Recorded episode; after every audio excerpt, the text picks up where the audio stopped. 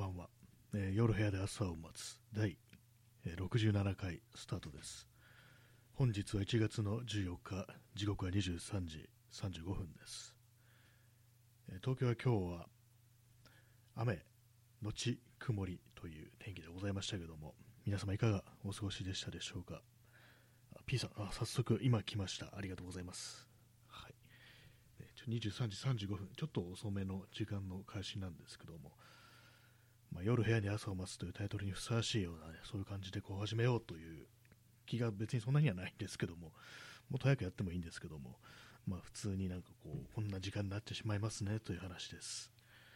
はい、えー、あ、P さん出遅れました。ありがとうございます。そんなに遅れてないと思いますね。そうですね。1分ぐらいっていうか、30秒ぐらいなら全然大丈夫というか、むしろこう一番乗りみたいな速さを感じました。すごく、ね。ありがとうございます。さっきなんかあのキーボードの調子がちょっと悪くて、それでなんかこう、ああでもない、こうでもないとこうやってました。あ P さんね、カタカタというね、あの、メガネをかけた人が、こう、パソコンのね、ノートパソコンに向かってカタカタ叩いてるというね、そういうギフトいただきました。そういう調子でなんか、結構なんかね、反応が悪い時が、結構前からあるんですけども、結構私の使ってるキーボード、一応なんていうんですかね、こう、メカニカルキーボードっていうのかな、なんか青軸、のなんていうか結構カチャカチャカチャカチャ音がするタイプの小気味良い音がするタイプのキーボードなんですけどもこれそんなちゃんとしたやつじゃなくてなんかどっかのよくわからないメーカーのこうを買ったんですけど結構安くて多分あれですね定価でも3000円ぐらいしかこうしないみたいなそんなやつだと思うんですけども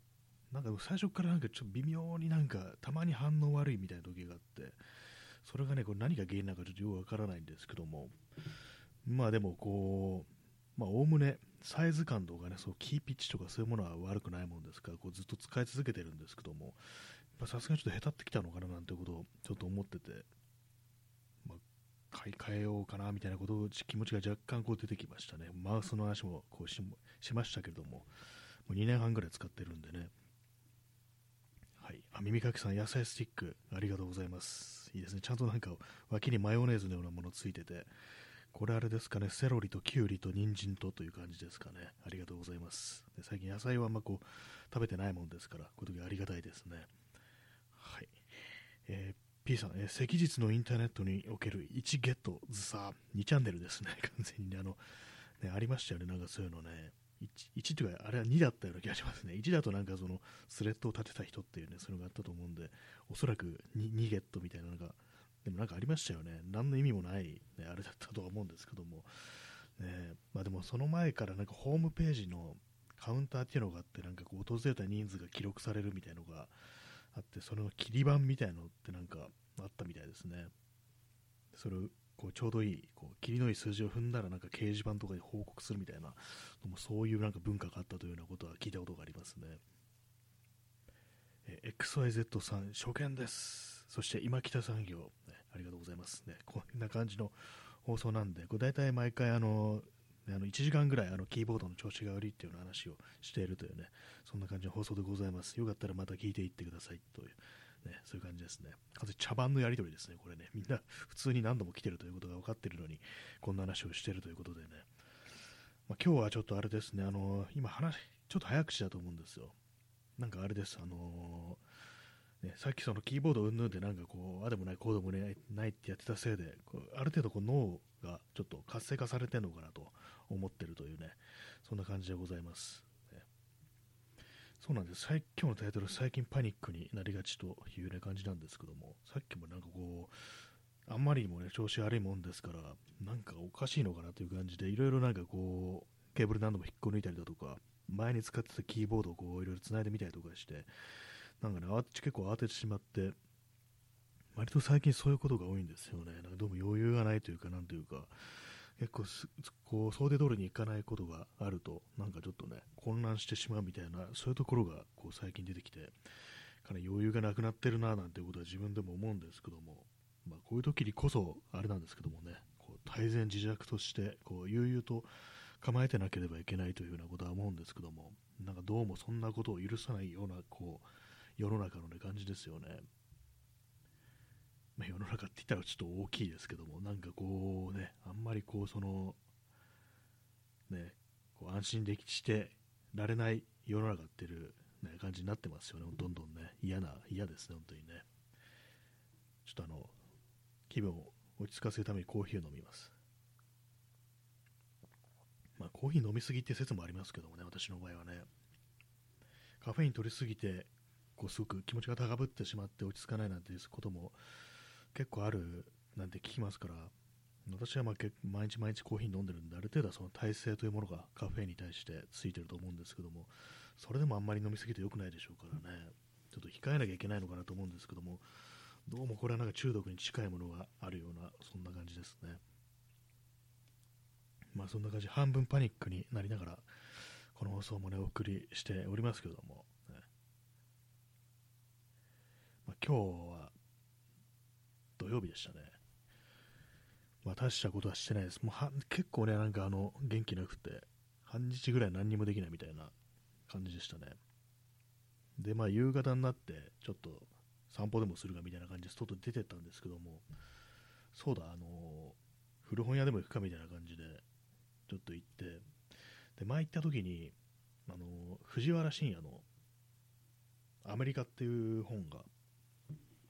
ハードカバーの本が置いてあって、その時ちょっと買おうかどうか迷って買わなかったんで、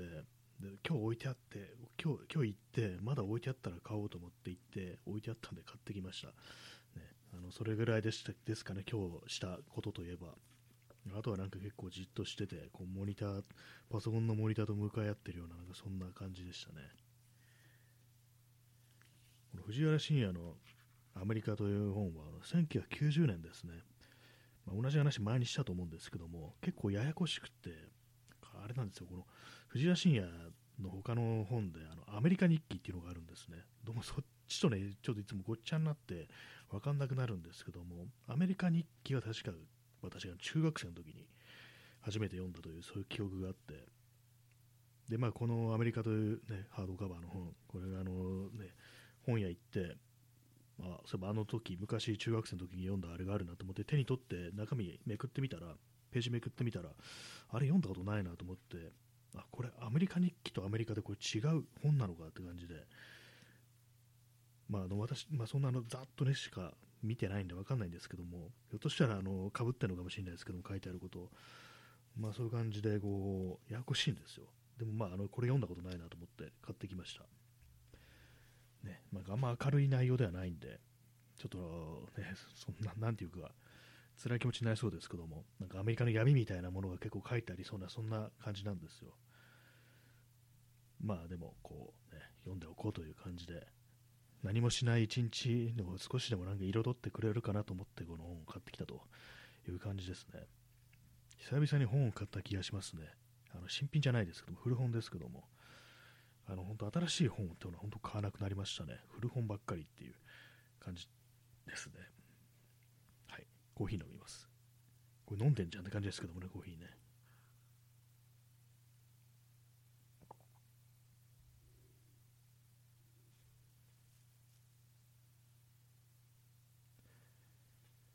はい。なんかこう、まあそういう本当なんかこう何もないというか、大したことしてないというそんな一日でございますけども皆様いかがでしたでしょうか？調子悪いですねなんかね。天気悪いっていうのもあると思うんですけどもなんか頭の調子が悪いなというふうに思います。何かになんかこういろいろ調べたりとかやろうとしてることだとか、まあ、そういうのにこう取り組んでて、まあ、本当最初はなんかこうね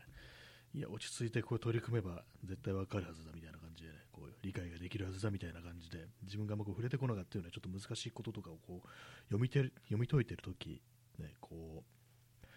う落ち着けっていうね自分に対して落ち着けと言い聞かせながらこう、ね、冷静に考えれば理解できるはずだっていうねことを思いながらこうやってるんですけども何かのタイミングでもこれも全然わからんみたいな感じで結構感触を起こすみたいな感じのことがあってまあ、そういう時はまあ本当なんかねこう画面を閉じるみたいなねパソコンで言ったら画面を閉じるとか、まあ、本で言ったらパタンとねこう閉じるっていう感じでね本当乱暴にポイってなんかその辺に投げたりと、まあ、投げる先あの布団の上だったりしてちょっと気が使ってるんですけども、ね、もういもういいやって感じでなんかねそういう風になる時あるんですけどもなかなかこうあれですねこう冷静に何でも物事に取り組むというかこう同じね終始同じテンションでこうね、地道に地道にこうなんか読み解いていくとか理解をしていくっていうのは結構まあ難しいことでありますね。まあでも昔からまあそんなこのねコツコツコツコツやるタイプの人間でもなかったんですけどもあの学校に通ってる頃からそんなに真面目に勉強するタイプではなかったなっていうのがありますね。結構その試験の前にあの急になんかこうやっぱりあの一夜漬けとまではいかないですけどもまたっとねこう暗記するみたいなそんなことをやってて昔はその暗記ってものは割と得意だったものですからそれでもねこうそう国語だとかそういうものとか国語はあんま関係ないか。なんかその暗記系の科目だったら別にそれで十分対応してたと、ね、感じなんですけども。私はそのあのねあれ全然できないんであの数字にじゃないあの数学とか算数の対応本当全然できなくって。あれは本当なんかダメですね。まずさっきあのあれなんですよね。算数障害とかであの検索してしまいましたね。これは普通に当てはまんじゃないかなみたいなことを思って。本当になんかそれぐらいなんか本当にもう単純検査とかもすごい苦手なんですよね。まあ、なんでそうなのかね、ちょっとよくわからないんですけども、でも算数障害でこう検索したら、まあ、結構ね、多いですね。あのー、まあ、20人に1人ぐらいはいるんじゃないかみたいな、そういうことをなんかこう書いてて、まあ、そのまあインターネットがソースなんで、本当のことかどうかわからないですけども、まあ、かなりのこうボリュームってことになりますよね、多分ね。まあ、自分はそれに当てはまるっていう可能性はまあそうなるとね、まあ、普通に十分にあり得るなというふうに思うんですけども、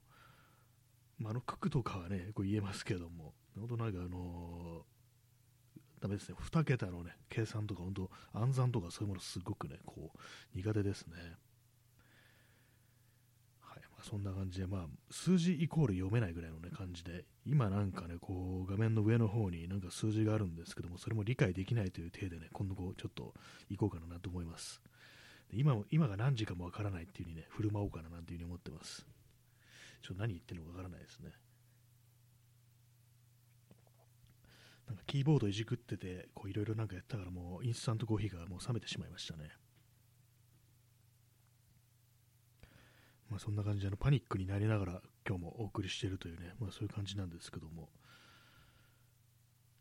今日はあの橋本治って、まあ、これもう亡くなりましたけれども、なんていうんですか、文筆家の文章、これ、あのちくまウェブっていう、ちくま、あれ、ちくま出版っていう名前が正しいのかな、なんかよくわかんないですけども、まあ、そういう出版社からね、こう出てる、こうあれ、なんかエッセイというかコラムみたいなのがあったんで、前にちょろっとなんだ、ちょっと面白いなみたいな感じでブックマークしておいたんですけども、それをなんかこう改めて、なんか他の、ね、こう文章とか読んでたら、なんかちょっと気になるなっていう感じがあって、割となんかそのことについて、その今日夕方とか外散歩してる時とかいろいろ考えちゃいましたね。P さん、そろばんに熟達すると暗算が得意になるらしいですね。ああ、そろばんね、そろばんね、なんどうなんですかね。なんか私、そろばんに熟達できないと思います。多分、あの、数字に関係してるからっていうね。なんかもうそれぐらいのレベルで、本当なんかこう、全然ね、そのイメージ湧いてこないんですけども、どうなんですか、そろばんって今、そろばん塾ってなんか昔は結構あったらしいですけど、今、あるんですかね、多分ないですよね。ないないですよねって言い切るのもあれですけども、そういうような看板というものが、なんか出てるというか、ね、見ないですよね。っていうか、なんかそういうちょっと個人のなんか学習塾的なものってあるんですかね。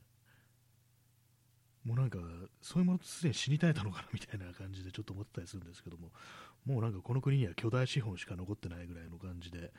ちょっとね、なんかそういう認識あるんですけども、まあでもなんかそういうの意識して見てみたらいろいろあるのかもしれないですね。もうこの国にね、残された、そういうなんかね、こう、教えるところっていうのはあのシンボリギターしかないっていう、ね、ふうにそういうふうに思ってます。ね、これも多分あのこれ東京ローカルな話なんだと思うんですけどもシンボリギターっていう。これなんか昭和の時代から結構その街中にあるなんかギターの塾塾というか教えてくれるところらしいんですけどもなんか赤い字であのシンボリギターって新しい堀ですね。そう書いてシンボリギターバーンっていう感じで結構インパクトのあるの看板みたいなものがあって、まあ、その東京ローカルの人間には割とインパクトが子供の頃とかなんか見てその赤いなんかシンボリっていう字がちょっと怖かったみたいなそういうのがあるんですけどもいまだにねあのシンボリギターの看板ってそこら辺で見たりするんですけども多分まだあるんだと思います、ま、あ、そういう感じで、まあ、ローカルネタなのかな、これは。まあ、そういうのがありまして、ね、こうあの気になる方いましたら、シンボリギターで検索してみてください。なんかあのー、教室に行くと、なんかシンボリギターであのギターを、あのー、買ってくださいっていう風に言われるらしいです。よくわかんないです。あの内容についてはね、あのどのぐらい上手くなれるのかと、そういうの言ってよくわからないですね。え XYZ さん、えー、脳内でそろばんを弾けるようになって暗算ができるようになるらしいですよね。小学生の時に町のそろばん塾入れられたんですが、何もわからないままやめました。シンボリギターに入れられたかったです。あ、やってたんですね、XYZ さん、えー、シンボリじゃない、あのそろばん塾。まあ、でもわかんないですよね。本当なんか、ね、全然こう、普通にね、こう、まあ、電卓は昔からありますけども、そろばんで計算する人、まあでもその多分暗算の訓練みたいなものでね、まあそういうのかもしれないですけども、まあわかんないままやめますよね。子供の頃のあの、習い事ってなんか本当に身につかないで終わるっていうことね、よくありましたからね、私はそろばんやったことないですけども、ね、シンボルギターの方がね、良かったかもしれないですね。まあどうなるかわからないですけどもね。子供も通っていいのかなって感じですけども、ね、どうせだったらシンボルギターの方が、話の種にもなっただろうっていうね、そういうところありますからね。まあ、今からでも気になればあのシンボルギターにね、こう入ってみるっていうのもね、ありかもしれないですね。まあ、どこでやってるのかちょっとよくわからないですけども、なんかそこかしこで看板は見るような気がするっていう、まあ、それぐらい街中に溶け込んでるんですよね、あのシンボルギターの看板がね。あ、P さん、えー、桃尻語訳。あ、これあの、橋本治っていう人のあのデビュー作があの、桃尻娘っていう、なんかポルノみたいなタイトルだなっていう私はちょっと思ったんですけども、内容は私よく知らないんですけども、小説だということは、あの、なんか今日ちょっと検索しててね、こう、知って、桃尻語なんていうものがあるんですかね、特有のなんか文体みたいなのがあるっていう、橋本さんの特有の文体があるっていう、そういうことなんですかね。今日私が見たのは、そのちくまウェブのエッセイみたいので、まあなんかこう、あれなんですよ、あの、危機意識というものがないのかというタイトルで、まあ、それどういう内容かっていうと、あの河原とかでまあ、雷がこう鳴ってた時があって、でまあ、それをね、その時に、その雨だとか雷が鳴る中を若い女性がこう、多分浴衣だとか、まあ、そんな格好で多分夏だと思うんですけども、すごいね、その、まあその雨とか降ってて雷がこう鳴ってるわけで、まあ、走ってるんですけども、その時なんかすごく笑楽しそうに笑ってたみたいなね、感じだっていうのを見たらしいんですよ、橋本治が。まあ、これは実際だのあの見たのか、テレビとかなんかの映像見たのかちょっと覚えてないんですけども、まあ、そういうのに対して、まあ、危機意識というものがないのか、なんであんな風に笑ってるんだというね、まあ、そういうことを書いてて、なんかそれになんかすごく、こう、うわ、なんか、女嫌いというか、あね、なんかそういうものをちょっと感じてしまって、まあ、あの、ミソジニクってね、なんか言葉を使うと思ったんですけども、なんかそれちょっと硬いなというふうに思ったんで、今、女嫌いなんて言葉にしましたけれども、なんかね、そういうところがね、こう、見えて、なんか嫌な気持ちになったなと思ったんですよね。まあ、さっきあの藤原信也の話をしたんでね、なんかちょっとその流れですけども、これ、なんかそれその文章を読んで、これ藤原信也だったらこれ絶対こういうこと言わないなみたいなことをなんかふと思っちゃって、割となんかね、そういう時にこう、ねまあ、危ないわけですよ、雷とかなってて、でそういう時に笑いが込み上げてくるとか、なんかね、そういうことに、こう多分否定的には絶対見ないだろうなっていうね、この藤原信也っていう人だったらっていう、なんか、ね、なんか謎になんか2人をね、比べてしまったんですけども、なんかそれをもふうに思いながら、なんかそのコラム読んでたら、なんか、なんか嫌だなみたいな気持ちになって、橋本治が別になんかその、ね、ものすごいマッチョだとか、ね、本当になんかあの嫌な感じの昭和の人間かというと多分そうでもないとは思うんですよ。他のねこう文章とか読んでみたら。むしろその男らしさみたいなものをある程度こう客観視してるみたいなところがあると思うんですけどもそのなんか文章については結構それがなんかこうなんか嫌だなみたいな感じがすごく私は感じてしまってで、なんかそんなことをね、今日外歩きながら、散歩しながらこう、ね、考えてましたね。まあだからどうだっていう、あれでもないんですけども、はい、延長します。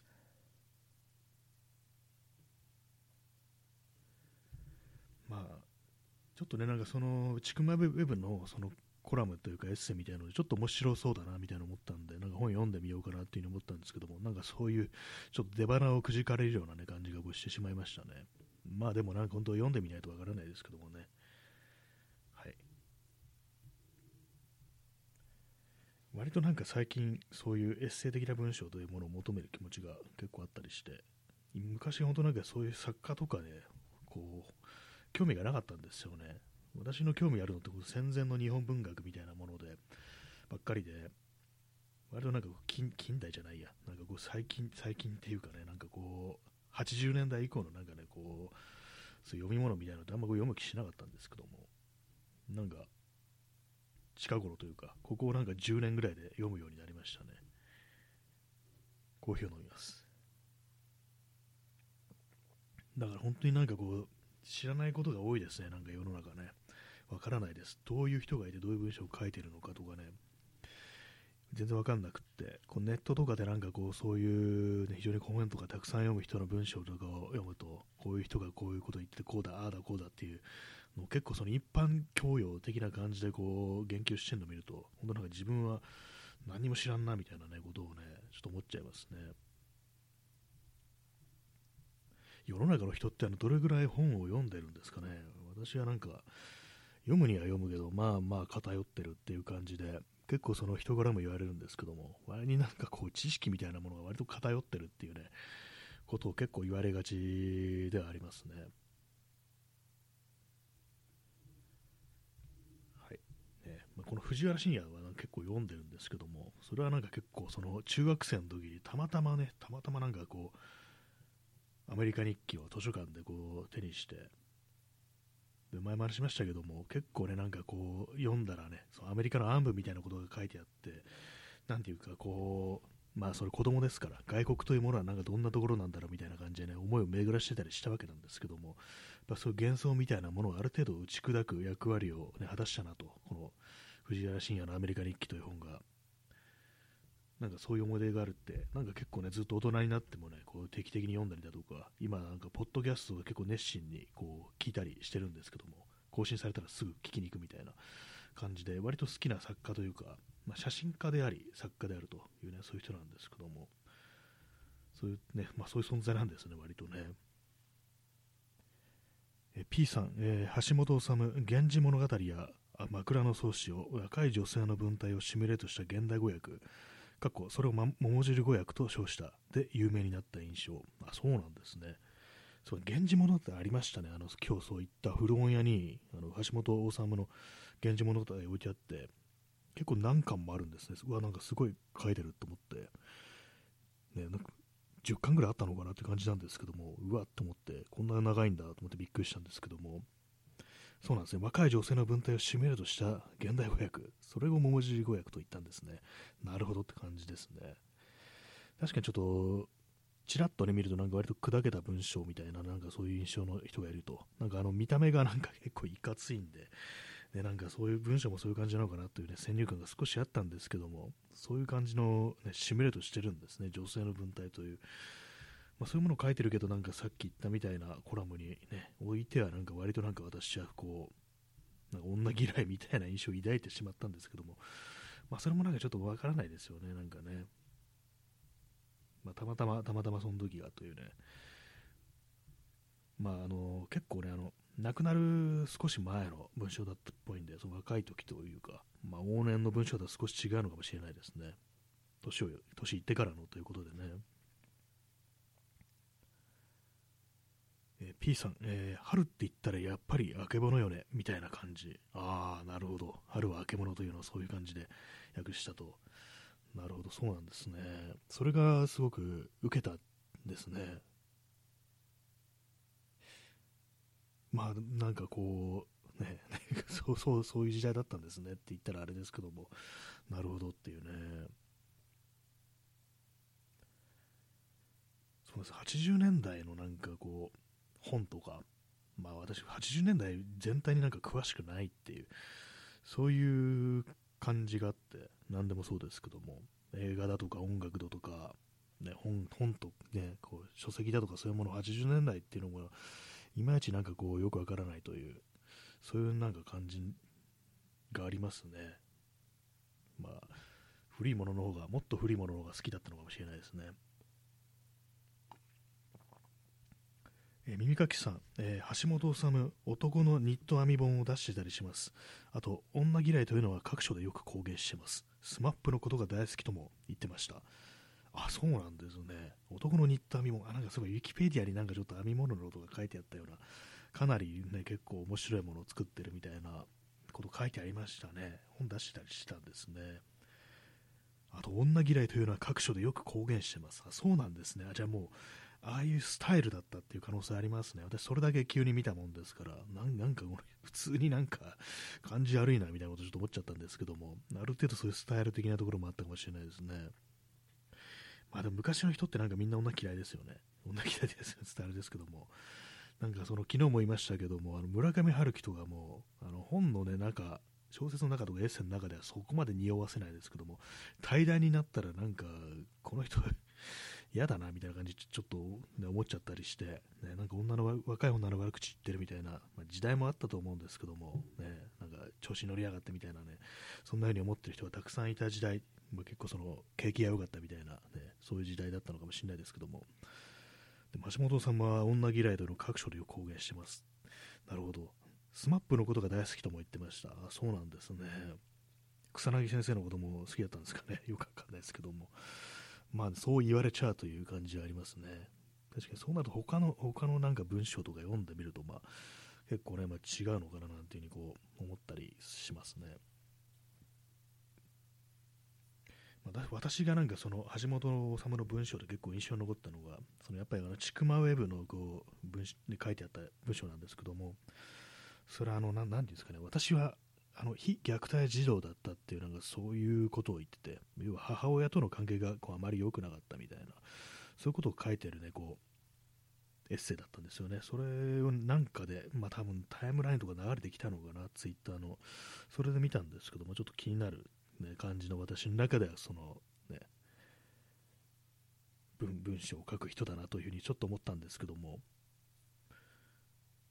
まあそうですね、その女嫌いっていうのがなんかもしかしたらその母親との関係があまり良くないところに起因するのかなみたいなことを、まあ、その今日ちょっとね、コラム見て、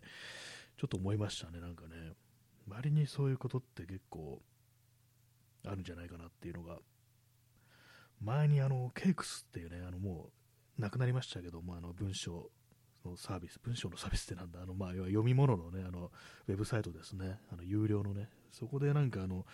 ちょっと名前忘れちゃったんですけども、あのなんとかっていうあの写真家の人があの人生相談やりますというね、そういうのがあって、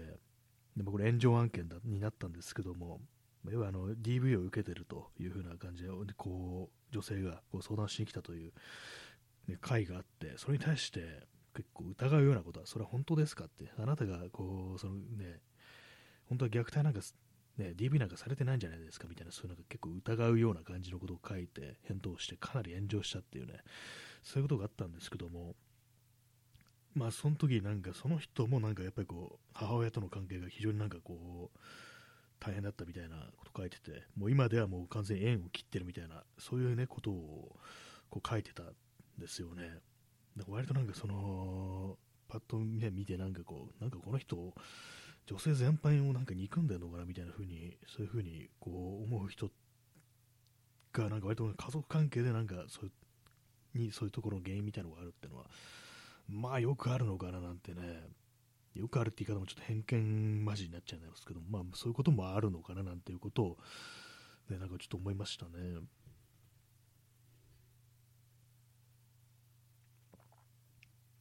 まあでも本当なんか、昔の人はね、女嫌いじゃない人をね、探す方がなんかこう、ね、そっちの方が少ないみたいな、ね、感じかもしれないですね。あと、まあ、たまたまそのそう女嫌いというあれでそうね、こう似たような感じの話題なんですけども、あの漫画家のあの滝波ゆかりさんでしたっけ？あの人がなんかあの伊丹十三のエッセイがすごくいいっていうようなことを書いてて、でまあ、それがあの、まあ、あの時代にはちょっと本当あるまじきあのフェミニストだみたいなことを書いてて、あ、そうなんだという、ね、感じで、割となんかちょっと興味が出てるんですけども、割となんか伊丹十三の文章面白いぞみたいな感じで前聞いたりしてて、私はちょっと読もうかなリストの中にあのいくつか入ってたりしたんですしたんですけども、ちょっとあのそれで興味ますます出て読んでみようかなというふうに今思ったりしてるところですね。私の中で伊丹十三っていうと、まあ、映画監督ですから、まあ、映画ですよね。監督として、まあ、作った映画というよりは、私の中であの森田義満の家族ゲーム、あれですね、あの主演が松田優作の家族ゲームという映画があるんですけども、その中に出てくるね、あの松田優作が家庭教師ととして教えに行く家庭のお父さんがあの伊丹十三なんですよね。で、その伊丹十三演じるお父さんが、まあ、あの朝ごはんの時に目玉焼きが出てくるんですけども、必ずその目玉焼きを半熟にして、あの黄身の部分をね、ちょっと箸でつっついて、でそこからね、黄身をね、チューチューと吸うっていうね、なんか一応ちょっと気色悪い、こうね、こう、描写があるんですけども、それでね、その劇中で、あの、ある時ね、そのお母さんの方が、あの、半熟じゃなくて、普通にね、あの、あれですよ、あの、固くして出しちゃって、母さん、これじゃチューチューできないじゃないかっていう、なんかそういうふうに言うシーンがあって、それが強烈になんかこう、ね、覚えてて、たまにね、なんか結構日本映画好きなね、こう、私友人いたんですけども、そのね、友人にこう、家族ゲーム面白い見てみっていうふうに言われて、で、もう見終わったあとすぐ、あの、伊丹十三のチューチュー何なのっていう風にね、やっぱ話しましたね。これじゃチューチューできないじゃないかっていうね、なんかそれからなんか結構定期的にその友人と話すときに、なんかそのモノマネみたいのをね、やってるっていう時期がこうありましたね。もうえらい昔ですけどもね。これじゃチューチューできないじゃないかっていうね、ちょっと結構その真面目そうなね、あの完全にこう、会社員という感じのね、こうお父さんを演じてる伊丹十三と、そのね、あのチューチューという言葉の五感のなんか、すごい違和感みたいなのがね、やたら受けて、定期的にチューチューできないじゃないかっていう、ね、ふうに言ってたなんていうね、思い出がありますね。だから私にとって伊丹十三といえばチューチューだというね、そういうのがこう、ありますね。あんまなんか映画は見てないですね。なんかね、丸さんの女とか、丸なんとかの女、あの宮本信子がね、こう主役の、ね、こうエンターテインメント作品、あとタンポポとか、ね、あれは確かこう山崎努がなんかラーメン作る、ラーメン作る、ま、映画っていうとなんか雑ですけども、結構なんかね、いろいろありますけども、なんかあのー、まあ、昔はそう日本映画とかあんま見なかったもんですから、多分見れば面白いんだろうけれども、なんかこう、どうも触手が伸びないっていうね、触手が伸びない、触手って言ったら、あれですね、タコみたいになっちゃいますけども、触手が伸びないというふうにちょっと思ったりしてて、あんまり映画見てないんですよね。どうなんですかね、映画も見たらなんか面白いのかなというふうには思ってるんですけども、なんかどうもね、あの、大林信彦となんかちょっとごっちゃになるところあって、スイートホームって大林信彦でしたっけ？なんか伊丹十三だったような気もするんですよね。ちょっとあの、その辺かなりいい加減になってて、なんかね、なんかちょっと区別がつかない時ありますね、たまにね。え耳かきさん、えー、スーパーの女も面白いですよ。あ、ありましたねス。スーパーマーケットのね、女、あれも宮本信子主演っていう感じで。そう、そうなんですね。やっぱあの、あのシリーズはなん結構なんだかんだでね、結構面白いっていうね、なんか話は聞きますからね。テレビとかでもたびたびやってましたけども、やっぱあの子供の頃とか、そんなになんかね、見る気がこう起きなくて、なんかね、あれですね。え耳かきさん、えー、スイートホームは伊丹十三が確か総監督で、黒沢清が監督だったはずです。あ、もう全然大林美子かぶってないですね。スイートホーム、あ、そうなんですね。総監督が伊丹十三、黒沢清。確かに黒沢清もなんか関係してるな気がしますね。そうだったんですね。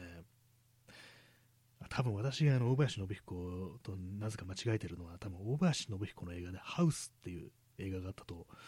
思うんですよ。それでなんかね、ホームとハウスでごっちゃになってるっていうね、なんかちょっとどっちもちょっと怖い話だったような気がするっていうのがあるんで、それでたね、ちょっとごっちゃになってるのかもしれないですね。なんかこういう、結構こういうことありますね。え耳かきさん、うろ覚えですが、権利関係でめちゃくちゃ揉めてい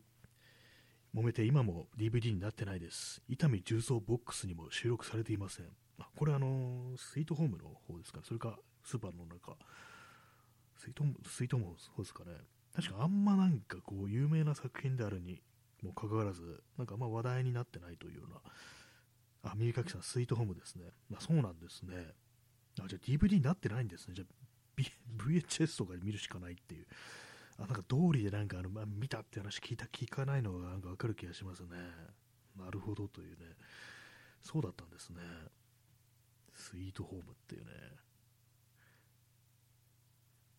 えー、XYZ さん、えー、新谷さんはおじさんが神妙な顔で変なセリフ言うシーン好きですよね。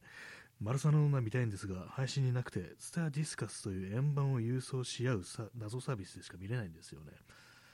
そうですね、私は おじさんが神妙な顔で変なセリフ言うシーン好きですよね。そうですね、本当なんかこう、基本的になんかそういうのね、こう、見たらまずモノマネしていくみたいな、そういうのが結構やりがちですね。普通になんか好きですね、やっぱりね。真顔でなんかおかしなこと言ってやがるっていうね、そういうのは割と大好物っていうね、そんな感じはありますね、確かにね。具体的に他に何が好きだったかちょっと出てくる気はしないんですけども、まあ、あの、孤独のグルメとかもなんかその系譜ですよね、なんかね、真顔でね、なんかこう、なんか言うっていうのありますからね。あ、ツタヤディスカスでしか、こう、そうなんですね、見れないんですね。マラソンの女見たいんですが、なるほどっていうね、感じですね。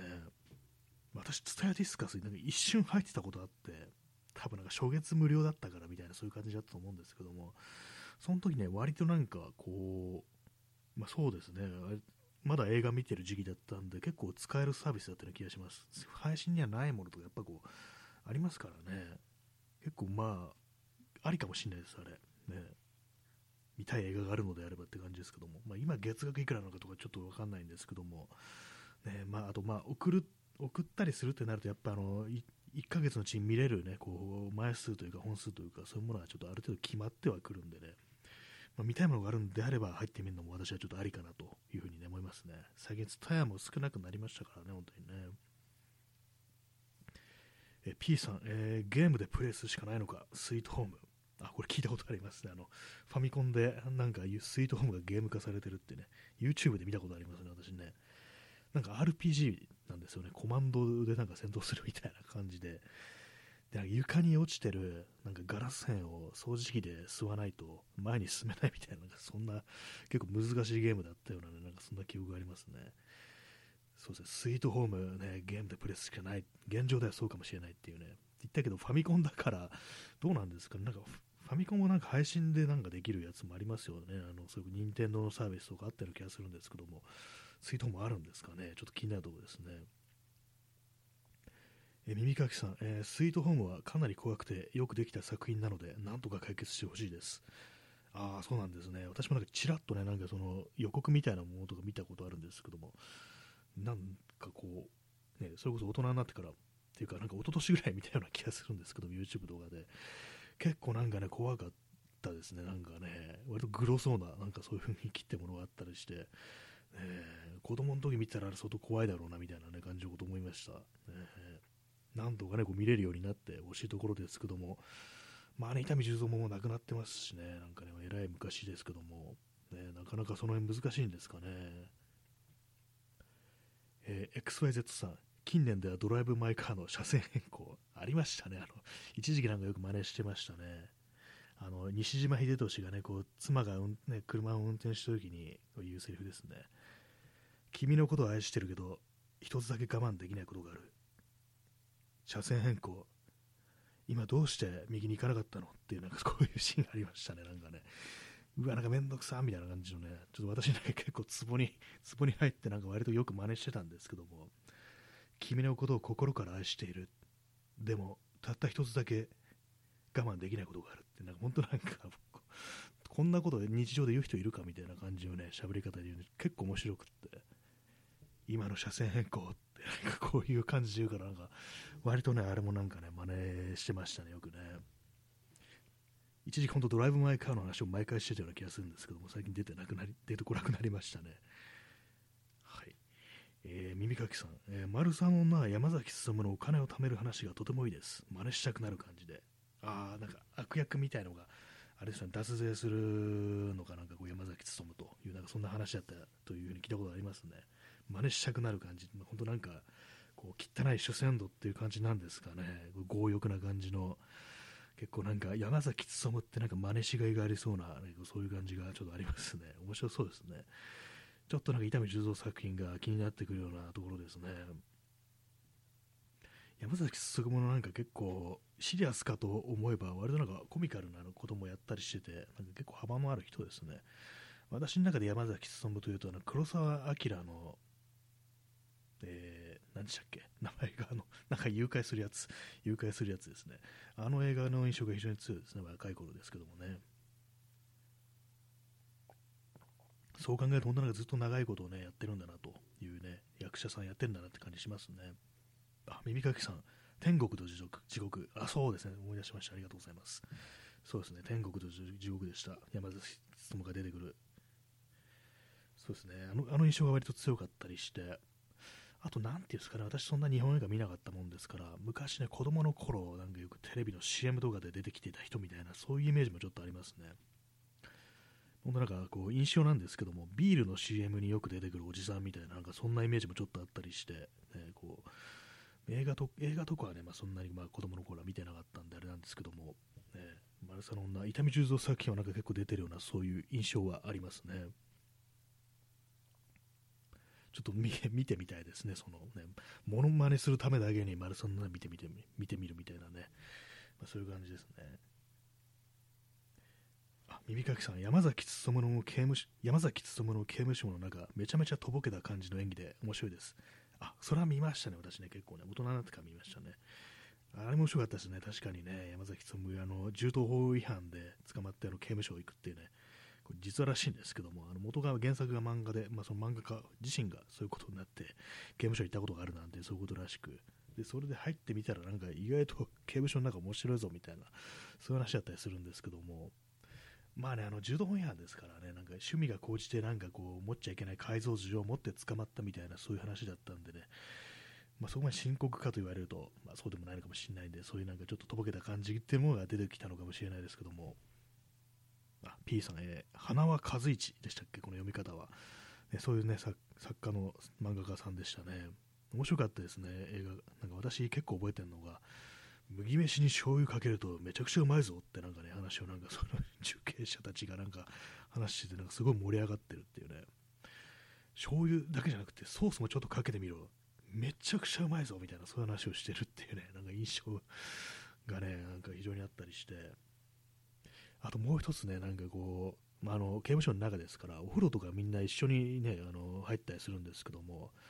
おい島田の乳首見たかすっごいピンクだぞっていうね、なんかこういうシーンがあって、なんだそりゃっていう風に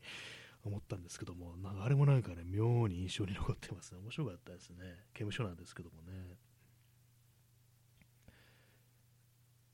そうですね、山崎努、本当なんか麦飯的なものをね、見るたびになんか結構その刑務所の中を思い出すところはね、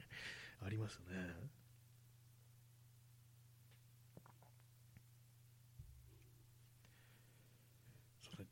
なんか最近あのこう日本映画とかというか、まあ、映画自体あんまこう見てないんですけども、まあ、結構その辺の80年代の日本映画とかね、割とこう、ね、見直してみると結構面白いものもあるのかなというね、こういうふうに思いますね。とちょっと前まであの Amazon プライム入ってたんで、その中でちょタイトルがちょっと思い出せないんですけども、あの川上麻衣子と寺田みのりっていうね、こう役者2人が主演であの原作がジョージ秋山の漫画だったと思うんですけどもちょっとタイトル忘れちゃったんですけども寺田みのりがねあの若い女を愛人にしてでなんかこう結40代なんですけども最近老けてきちゃったけどもなんかまだまだいけるぞみたいなねこう元気を出すみたいなそういう映画があってなんかその中のね、なんていうんですかね、こうその寺田みのりのなんかおじさんって感じの演技がちょっと面白かったですね。昔のなんかこう、ね、人のこう思う40後半半ばぐらいだったのかな、子供が高校生ぐらいだったんで、まあ、多分そんぐらいだと思うんですけども、でまあ、結構まあなんかこんな感じだったのかなというね、真面目な会社員みたいのがこうはめ外すっていうね、なんかそれ、それあれもなんかちょっとね、真似したいところでありましたね、真似してどうすんだって感じですけどもね。はい。モノマネのネタを、ね、こう見つけるために日本映画を見てるんじゃないっていう感じですけども、まあ、そういう楽しみ方もまあありますよね。まあでもなんかありますからね、なんかトンネルズかなんかのテレビ番組で、こう、絶対に細かすぎて絶対に伝わらないモノマネ選手権なんてのもありますからね、ああいう感じのもの、ね、感じでこう、マイナーな感じの、マイナーな役どころの、ね、どうでもいいシーンのモノマネをするっていうね、まあ、そんなのも面白いのかなと思うんですけども、誰が聞くんだよって感じですよね、そんなのね。はい。ねこれじゃ集中できないじゃないかっていうような感じですけども、ね、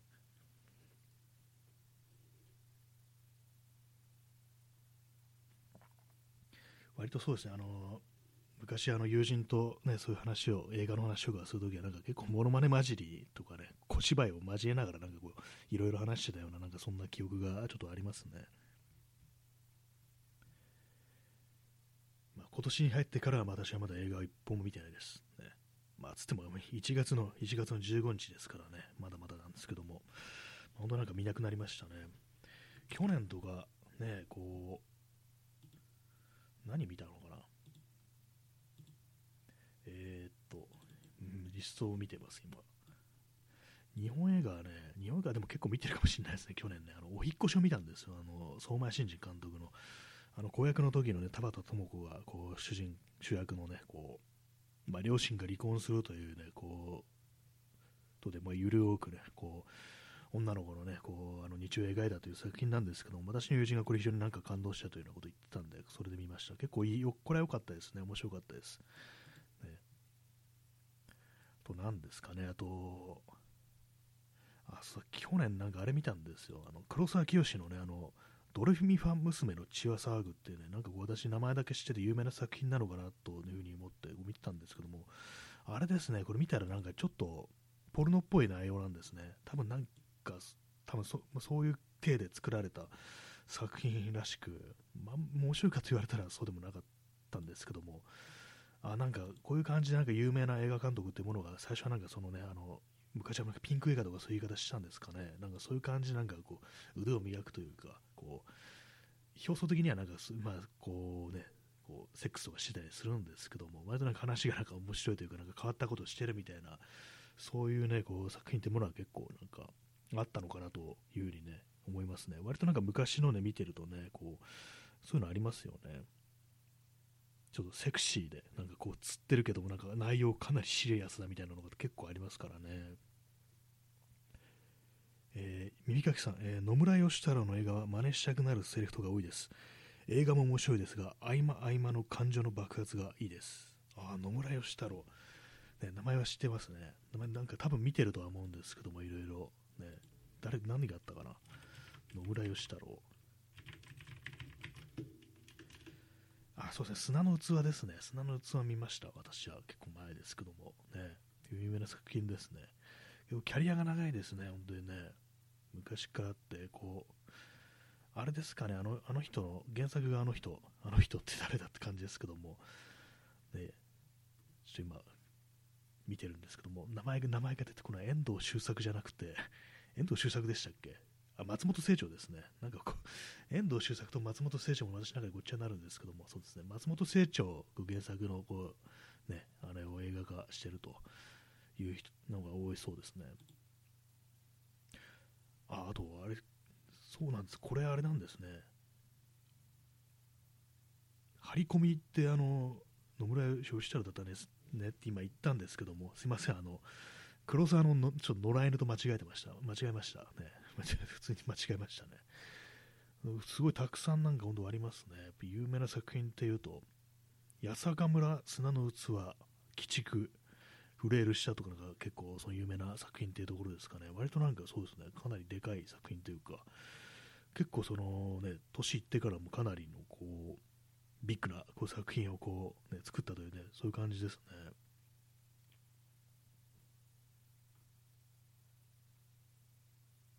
八坂村、八坂村って結構何作か映画化されてますからね、これは、あ、そうですね、あの、萩原健一とか、あの、渥美清とか山崎努出てるやつですね。有名一番有名なやつですね、多分ね。あ、これ、野村義太郎だったんですね。え、耳かきさん、えー、事件という映画が良かったです。一丹波哲郎が生き生きしてて、あ、事件ってこれはちょっと見たことないですね。これ1978年の作品ですね。今、あのウィキペディア見てるんですけども、あ丹波哲郎がこれ主役だ主役ですねちょっと気になりますねこのこのね結構外れないですからね、なんかね、割となんかこの時代のなんか結構そうサスペンス的な映画っていうのは割となんか見てみると面白いなというのがこうあるんで、ちょっと機会があれば見てみようかなと思います。ありがとうございます。ね、でそしてね、こう、丹波哲郎の真似とかね、できたらいいなというふうに思いますけども、ね、ちょっと渋すぎて、渋すぎて難しいかもしれないですね。まあ、でもかなりのすごい数のこう映画をこう作ってるという感じですね、本当にね。背景天皇陛下様という、これ1963年の、これ確かの渥美清でが主役のやつですね。これなんか昔見たことありますね、なんかね。割となんか面白かったっていうね、面白いというか、まああのまあ、内容が内容で、まあ、コメディ映画なんですけども、まあ、あの兵隊の悲哀みたいなのをね、こう描いてるといったような、そんな映画だったという記憶がありますね。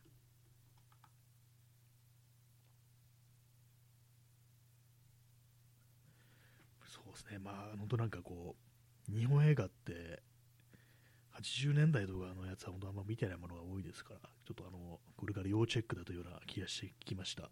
で割とまあ、映画全然見れないなんて言ってる割にやって感じですけどもね。去年見たあの、あれですね、こう日本映画は、そうですね、ドライブ・マイ・カーと、シン・ウルトラマンと、ドレミファ娘のチアスワグと、お引越しっていう感じで、そんなに多くはなかったですね。多くなかったですね、普通にね。P さん、映画人間革命の丹波哲郎のものまねを、あそれ人間革命って映画化されてたんですか？あれですよね、創価学会ですよね。映画されてたし、しかも丹波哲郎だったんですね。知りませんでした。なんか どういう、どういう内容なんでしょうか。ね、ちょっと思わず人間革命で検索しちゃいますけども、ね、人間革命っていうね、なんか漫画もあるという話を聞いたことがありますね。あそうですね、1973年の、ね、こう人間革命、主演丹波哲郎ですね。やっぱバリバリのなんかこう創価学会というか、池田大作の映画ですよね、これね、多分ね。そんなん出てたんですね。信者なんですかね。よくわかんないですけども、ね。創価学会。ね。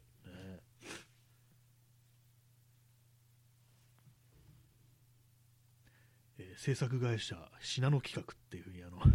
書いてありますね。あのウィキペディアには。やっぱ信濃町にあるのかななんていうふうに思いますね。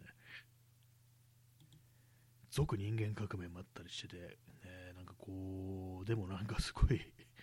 1973年の観客動員数では日本沈没に次ぐ第2位となったっていう、そんなに、そんなにあの、客入ったんだって感じですね。え P さん、え今や池田対策体制で存在を消されたような、えー、戸田情勢って読むんですかね、が主人公、あ、池田大作じゃないんですね、これね。ちょっとちょっと意外でした、なんか。全部普通になんかこう、あれなんですね。あ、でもに、そうなんですね。あの、戸田情勢っていうのは、2代目会長だったというね、そういうことらしいですね。結構まあでもね、1958年にも亡くなってるという感じで、まあ、池田大作の大佐になってから、まあこう、あれなんだと、存在消されちゃったみたいな、そういう感じなんですね。耳かきさん、えー、大霊界も今見ると超珍映画で楽しいです。あありましたね、なんか大霊界、丹波哲郎。なんか、あれも結構謎ですよね、なんかね。なんか変な、変な時代だったのかなっていうね。何なんですかね、あれね、本当にね。大霊界っていうね、でっかいんだっていうね、感じですけども、ね。まあ、霊界に、死んでなんか霊界に行くっていう映画であったと思うんですけど、なんか結構その、まあ、変な映画だということでね、それこそなんか三浦淳とかがね、こう、ネタにしそうななんかそんなこうイメージありますけども実際見てみるとなんか割と受けあるみたいなそういう感じなんですね、丹波哲郎の大霊界死んだらどうなるっていうねそれがフルのタイトルみたいですねしかも3まで作ったんですね。そうだったんだっていう、え。ーえー、P さんノストラダムス映画もやっていたような。あなんかもう結構全部入れて感じですね。丹波哲郎大丈夫かっていう。確かになんかあの、割とシリアスな役とかのイメージもありますけども、結構なんか面白い変なおじさんっていうなんか結構そういうイメージもありますよね、丹波哲郎って。え。ー、昔はなんかこう、それ、網走番外地とかでね、あのあれですね、脱獄した高倉健とかを追う、ね、こう刑事の役とかで非常に渋い、ね、役回りだったというね、そういう印象があるんですけども、なんか年を食ってから結構なんかこう、ね、よくわかんないっていうか、面白いことことになっちゃったなみたいな感じですね。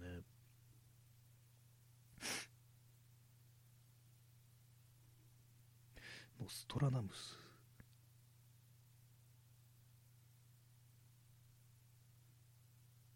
ノストラダムス的なのは、なんかこう、そのざーっと見る限り、でも、でもなんかありそうですね、すごくね。時代的にそういうものを作作ってそうな、そんなね、感じがありますね。え耳かきさん、ノストラダムス映画、確か放射能の放射線の汚染でニューギアの人たちが食人鬼になる描写とかで問題になってお蔵入りになってます。ああ、それ、それは相当やばいですね。危ないですね。ねそりゃなるわって感じですよね。やりたい放題ですね、なんかね。だからこれ、ウィキペディアにももしかしたら出てない、そりゃないか、そりゃないかって感じですけど、でも本当 そ、そりゃないだろうっていう、ね、流れですよね、本当にね。耳かきさん、今もソフト化はされてないはずですね。さすがにそうですよね。それはね、本当にできないですよね、本当にね。やばいですね、食人鬼になるっていうね。まあ、そんな感じで、丹波哲郎など、ね、くちょちょっとなんか、なんか面白い人ですね、本当にね。北京原人 Who Are You っていうね、なんかそういう映画にも出てますね。あ P さん、ノストラダムスの大予言、えー、丹波哲郎主演でしたね。あノストラダムスの大予言っていうタイトルなんですね。なんか、ウィキペディアにはなぜか載ってないような、結構昔なのかな、ちょっと検索してみます。あ、あ結構前なんですね、1974年ですね。あの今、結構下の方を見てたんで、あのページの。じゃあ、まあ、結構前なんですね。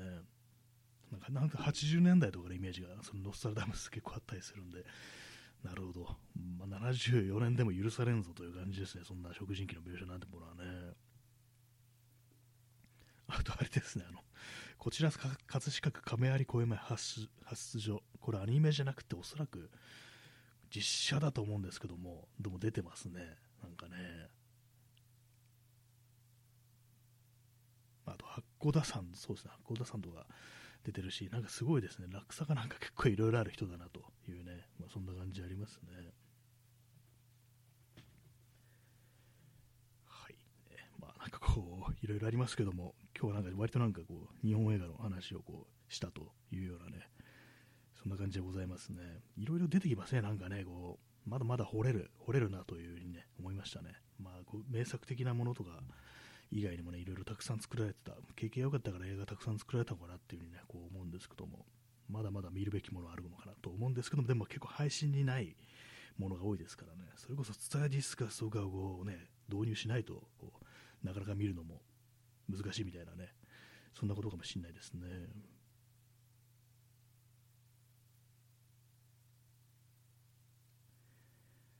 はい、えー、まあ、そんな感じで、えー、本日ね、あの日付変わりまして1月15日になりましたね、0時33分です。えー、第67回目の、ね、放送でございましたけども、なんか久々に映画の話をしちゃうな気がします。ね、昔の日本映画とかからなんかちょっと面白いシーンを集めて今後ね、なるべくモノマネとかをしていこうかなっていうね、そういうなんか真顔でね、なんか変なことを言うシーンっていうのをちょっと集めていきたいという、そんな気がしてきましたね。はい。えー、これじゃチューチューできないじゃないかっていうね、まあ、そんな感じでね、こう、まあね、伊丹十三のエッセイの話をしてたんですけどもね、まあ、ちょっと、ちょっとそれがちょっと面白そうなんで読んでみようかななんて思ってます。結構ね、なんかこう、当時としてはこう珍しく、ね、こう、フェミニスト的なことを書いてたということらしいですからね、ちょっと気になるところでありますね。はい。まあ、今は特に何のあのストリーミングのサービスにも入ってない、ね、映画とか、こう、出て見てないんですけども、ね、なんか、まあでもね、あの DVD とか借りるのもありかもしれないですね。なんかこう、スタヤとか行くのもありか、ありなような気がしてきました。まあ、そんな感じでね、ちょっと久々映画でも見るのもいいかもしれないですね。というわけで、えー、本日第67回目の放送、ね、ご覧いただきありがとうございました。それでは、さようなら。